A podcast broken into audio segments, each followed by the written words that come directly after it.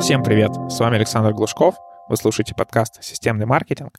Сегодня в гостях у меня Артем Первухин, руководитель перформанс-маркетинга в агентстве «Кинетика». С ним мы обсудили roadmap работ по SEO, вообще есть какие подходы к оплате SEO сейчас в современном мире, насколько они актуальны, как работают в основном в агентствах внутри с точки зрения процессов SEO и каких результатов и отчетов нужно требовать от своего подрядчика по SEO. Кстати, если вам необходим надежный и хороший подрядчик по диджитал-маркетингу, можете обращаться ко мне. У меня большое количество знакомств в этой индустрии, большое количество агентств и просто отдельных исполнителей. Я смогу в зависимости от ваших целей подобрать вам идеального исполнителя, который не сбежит и который умеет реализовывать те задачи, которые у вас есть пишите мне напрямую, либо заполняйте форму, ссылка на которую находится в описании. Переходим к выпуску.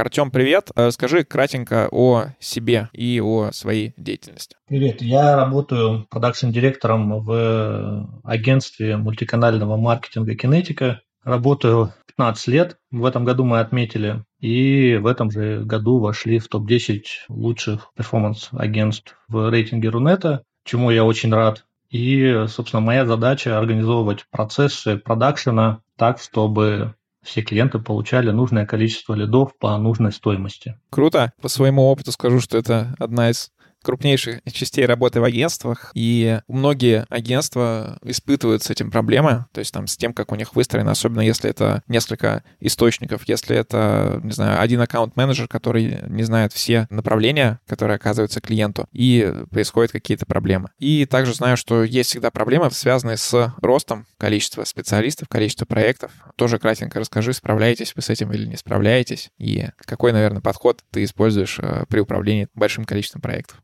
Ну, что касается менеджеров, то у них своя система обучения, и понятно, когда в агентстве несколько каналов рекламы, и нужно правильно понимать, как выстроены связки эффективные между посадочной страницей, креативом, целевой аудиторией и ценностным там сообщением, то обучение занимает просто сильно больше времени, поэтому там первые месяц-полтора а менеджер вообще не допускается к боевым задачам, даже если у него есть аналогичный опыт, он учится. А что касается продакшена, то сейчас в продакшене около 40 человек, и понятно, что я не могу быть руководителем прямым для всех ребят, поэтому тут необходимо выстраивать структуру, в которой есть руководитель отдела, тимлид, и у него есть группа своих подопечных. Через такого тимлида я и управляю продакшеном, процессами и совершенно другая работа. То есть здесь важно научить кураторов курировать уже продакшн, уже специалистов, правильно мотивировать, решать все организационные технические проблемы. И что касается кадров, то мы должны выстраивать и обучение, и наставничество, и у нас большое количество откликов, потому что многие ребята хотят попробовать себя в digital. У нас большое поле для выбора перспективных специалистов, которых мы по несколько месяцев выводим уже на боевые позиции. Супер, тогда предлагаю переходить к основной нашей теме. Это как раз то, что больше связано именно с процессом SEO, то есть не теми результатами, которые она приносит, не там, продажей SEO, а вот именно как производится, как проходит сам процесс SEO-оптимизации со стороны агентства и насколько это там все прозрачно понятно для клиента. Давай начнем, наверное, с э, ценообразования. То есть вот многие клиенты последние годы все хотят работать за какой-то результат, да, то есть как в CPA, SEO по модели CPA. Скажи, наверное, вот по вашим клиентам, либо, может быть, по рынку ты скажешь, какие сейчас самые основные модели оплаты за SEO?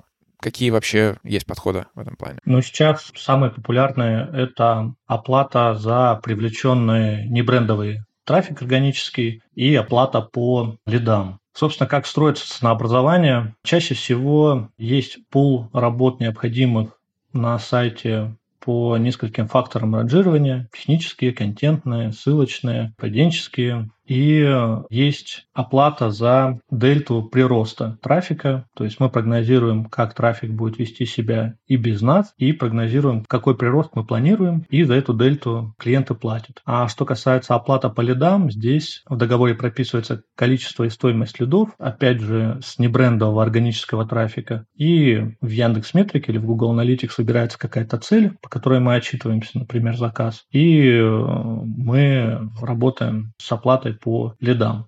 Значит, здесь важный момент в том, что вот эта вот ответственность, которую берет на себя агентство, она пропорциональна тому, насколько процессы по лидогенерации, прозрачность по оценке этих лидов качественные, некачественные, по каким критериям, включая звонки, насколько есть исторические данные и насколько они отлажены, эти процессы. Потому что если мы запускаемся с такой оплатой и ранее такого опыта не было, то у нас здесь риски выше. Если компания уже год системно считает лидов по каждому каналу, настроена сквозная аналитика, то прогнозы здесь точнее, и агентство комфортнее себя чувствует, потому что есть опорные данные для прогнозирования.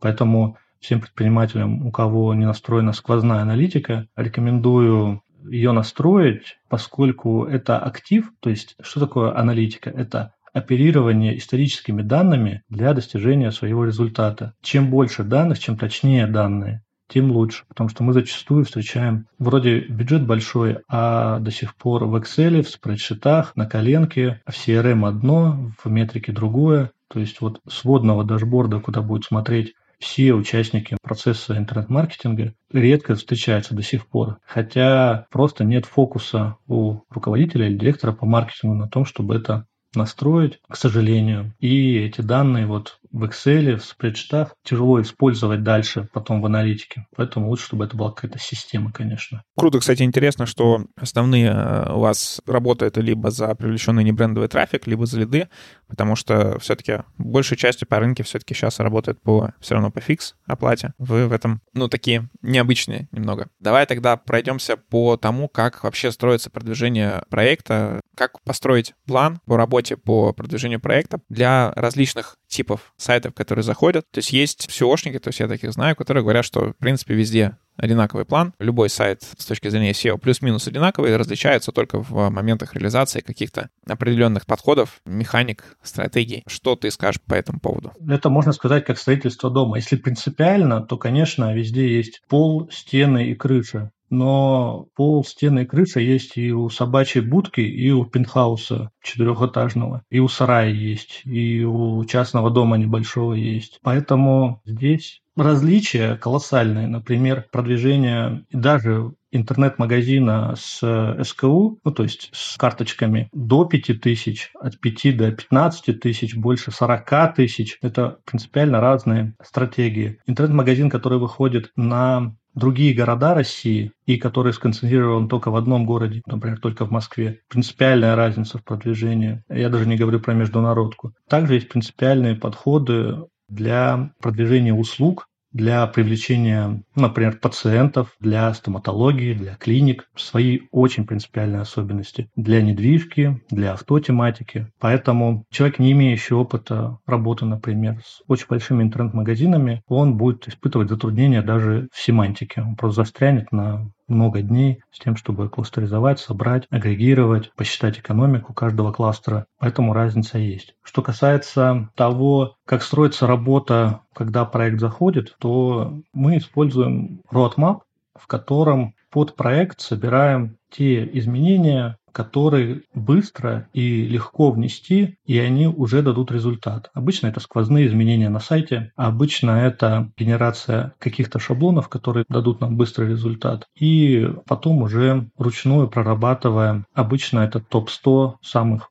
покупаемых продуктов, если мы говорим о интернет-магазине, или выставляем приоритеты по услугам, которые продает компания, если это сайт услуг каких-то. И от общего к частному вот так вот двигаемся, потому что сквозные изменения, они сразу на всех страничках улучшают ранжирование. Такой roadmap позволяет нам, с одной стороны, и нам, и клиенту, и участникам, потому что в нашей стороне несколько специалистов, участвует в стороне клиентов несколько, и у нас должно быть единое окно, где понимают, кто что когда делает и зачем. И такой roadmap позволяет понять, что в какой месяц мы запланировали сделать и почему это делаем. Вот э, мы делали там конкурентный аудит по э, агентствам, которые оказывают все услуги. Мы, к сожалению, чаще всего сталкивались с набором ТЗ, который вот есть на почте 40 ТЗшек, и вот какой-то системы нет, какая ТЗ, какой у него статус, зачем его делали. Такой подход не позволяет прозрачно вообще видеть картину. Поэтому есть факторы ранжирования и семантика. Составляется опорная семантика, приоритизируются категории, кластеры по услугам или товарам. Затем по каждой фактору ранжирования мы проводим вот такую а, работу аналитическую. И важный момент, который здесь могу отметить, это конкурентное окружение. Потому что зачастую мало товаров, например, для определенной фразы подаете в холодильнике. И здесь вот эта вот оценка перспективности, она играет решающую роль, потому что зачастую мы по фразам даже не лезем там, где мы не конкурентны. Если мы видим, что в топе агрегаторы, большие интернет-магазины, а мы по ряду признаков просто не дотягиваем, у нас всего одна строчка в выдаче из тех, которые мы можем занять. Все остальные сильно круче, сильно более такие прокачанные сайты, и у нас вероятность попасть в топ крайне низкая, потому что наши конкуренты не все сайты из топ-10, а только те, где мы реально можем встать вместо него. Поэтому тут важно и с семантикой разобраться, и roadmap составить так, чтобы он был точно перспективным на ближайшие 3-6 месяцев и понятным всем сторонам. Ты затронул то, что вы как раз делали конкурентный анализ. Мы тоже периодически делаем конкурентный анализ, там в том числе по SEO, и видим, что есть разные подходы к работам, к SEO, есть разные подходы с точки зрения менеджерства проектов, да, с кем общается клиент, как общаются и так далее. Скажи со своей стороны э, советы по тому, как клиенту выбирать подрядчика. На что смотреть в первую очередь? Я сформулирую несколько моментов, которые вижу и со стороны продакшена, и со стороны того, как устроена сейчас индустрия. Что важно отметить заказчику. Безусловно, первое – это, наверное, условия в договоре, потому что коммерческом предложении и в договоре не всегда есть синхронизация. И вот важно здесь ровно все, что обещано, все, что задекларировано в коммерческом предложении, это было отражено в договоре, в приложениях к договору. И попросить менеджера прям показать каждый вот пункт, где он зафиксирован в договоре. Это позволит получить ровно то, что вам презентовали. И не относиться к договору как просто к юридической формальности о том, что мы вот с менеджером Ивановым об этом договорились, и если что-то будет не так, я менеджеру Иванову выскажу или верну. Менеджер может смениться и так далее. Второй момент – это, наверное, опыт в сфере, в которой вы работаете, опыт продвижения у компании. Я уже ранее говорил о том, что есть большие особенности в продвижении в разных нишах, обязательно у агентства должен быть кейс, в котором он в этой нише достигал результата, он должен рассказать об этом. Если даже проект под NDA, а, то какие-то ключевые данные, почему в этой сфере вот такие особенности есть в продвижении, агентство должно сформулировать. Почему это важно? Потому что если у команды такого опыта нет, то они его будут нарабатывать за ваш счет и очень долго, потому что там некоторые ошибки могут допускать, уходить на второй круг, а поисковое продвижение так дело не быстрое, а станет вообще очень долгим. Третий момент, наверное, который важно учесть, это допуск телу специалиста ключевого, который занимается проектом, потому что менеджер не всегда может правильно интерпретировать, не всегда точно может понять, что зачем делалось, несмотря на то, что вот документ есть, и специалист может точнее куратор на стороне клиента проконсультировать, объяснить вообще, вот что и зачем он делает. Часто вот коммуникационное вот такая вот недопонимание может быть между менеджером, а специалист все-таки больше владеет техническими деталями и сможет проконсультировать. И вот, наверное, последнее это то, как происходит вообще работа и отчетность, насколько она прозрачна. Потому что есть отчеты, как отписки, выросло настолько, упало настолько. А что и зачем происходит, мы идем в нужную сторону или мы отошли от вектора. Эти правки, которые агентство сгенерировало, внедрены или не внедрены Если не введены, то почему? На чьей стороне мяч? Здесь я тебя прибью, потому что такая-то достаточно актуальная тема, как отчеты о работах, проведенных по SEO. Я за свою жизнь достаточно много таких отчетов видел, и большинство из них — это там месячный отчет, это 50 страниц каких-то там половину сгенеренных, наполовину откуда-то там вставленных данных. Мне такие вот, при том, что я вроде как в этой тематике разбираюсь, но мне такие читать тяжело, и из них вот нет понимания сразу, действительно. Идем мы в ту сторону, не в ту сторону. Скажи свое видение того, как должен выглядеть идеальный отчет, что должно быть, что должно понятно, на каком уровне должно быть понятно. Да, действительно, это же отчет и аудит часто делается вообще в каких-то программах автоматизированных, которые просто чекают что-то и зачастую вот количество страниц, оно якобы должно впечатлить о проделанной работе, а на самом деле что такое там отчет на 50 страниц, это выгрузки с Яндекс Метрики, срезов в Яндекс Метрике по разным показателям можно сделать миллион. Я могу сделать статистику по городам, я могу сделать статистику по устройствам, я могу сделать статистику по там, времени и так далее. Поэтому это все вторично. На мой взгляд, отчет должен занимать один лист А4 для того, чтобы куратор мог воспринимать, запомнить и понять вообще, и отвечать на вопросы, что планировалось сделать, что по факту сделано, почему это не сделано, если что-то не сделано, и цифры. Какой был плановый результат, фактический результат и будущий результат на следующий период, на следующий месяц. И по roadmap, что мы планируем в следующем месяце сделать и какой этот результат должно принести. И краткое текстовое описание по вот этим показателям. Все. Для того, чтобы понять, в какой точке мы находимся, этого, я считаю, достаточно. Отдельно все технические там особенности, что делали расписанное техническое задание, уже можно посмотреть там в бэклоге. Ну, мы, по крайней мере, так ведем. А вот сами результаты, как контролировать заказчику результаты, есть, э, опять же, на рынке несколько предложений. Кто-то предлагает продвигаться по трафику, кто-то по позициям, кто-то там добавлять много информационных запросов. Какой подход? Я не сказал бы, чтобы универсальный, но универсального, наверное, нет, сильно зависит от проекта, а вот, э, ну, какой-то оптимальный из тех проектов, например, которые вы ведете. Ну, инфозапросы — это вообще совсем другая область. Это область, где строится контент-маркетинг и выделяется раздел на сайте, и мы такие SEO-friendly фразы, то есть фразы, которые чаще всего спрашивают, регулярно спрашивают, например, как выбрать микроволновку. Вот это информационный запрос, который всегда спрашивали и будут спрашивать. И вот такие фразы релевантные бизнесу подбираются, делается контент-маркетинг и публикуются материалы, которые должны быть лучше, чем те, которые в топ-10. Там прокачиваются они, и вот по ним вообще отдельная работа. Что касается самых распространенных случаев, то обычно это коммерческие запросы. Определяется это так, то есть мы берем пул приставок, которые говорят о том, что запросы информационные, что, как, своими руками и так далее. Делаем на них минус слова, берем еще пул запросов, которые относятся к бренду, делаем минус слова, и вот все оставшееся и является коммерческим трафиком. Обычно делается такое регулярное выражение, в котором отсекаются все эти фразы, и остаток, вот это и есть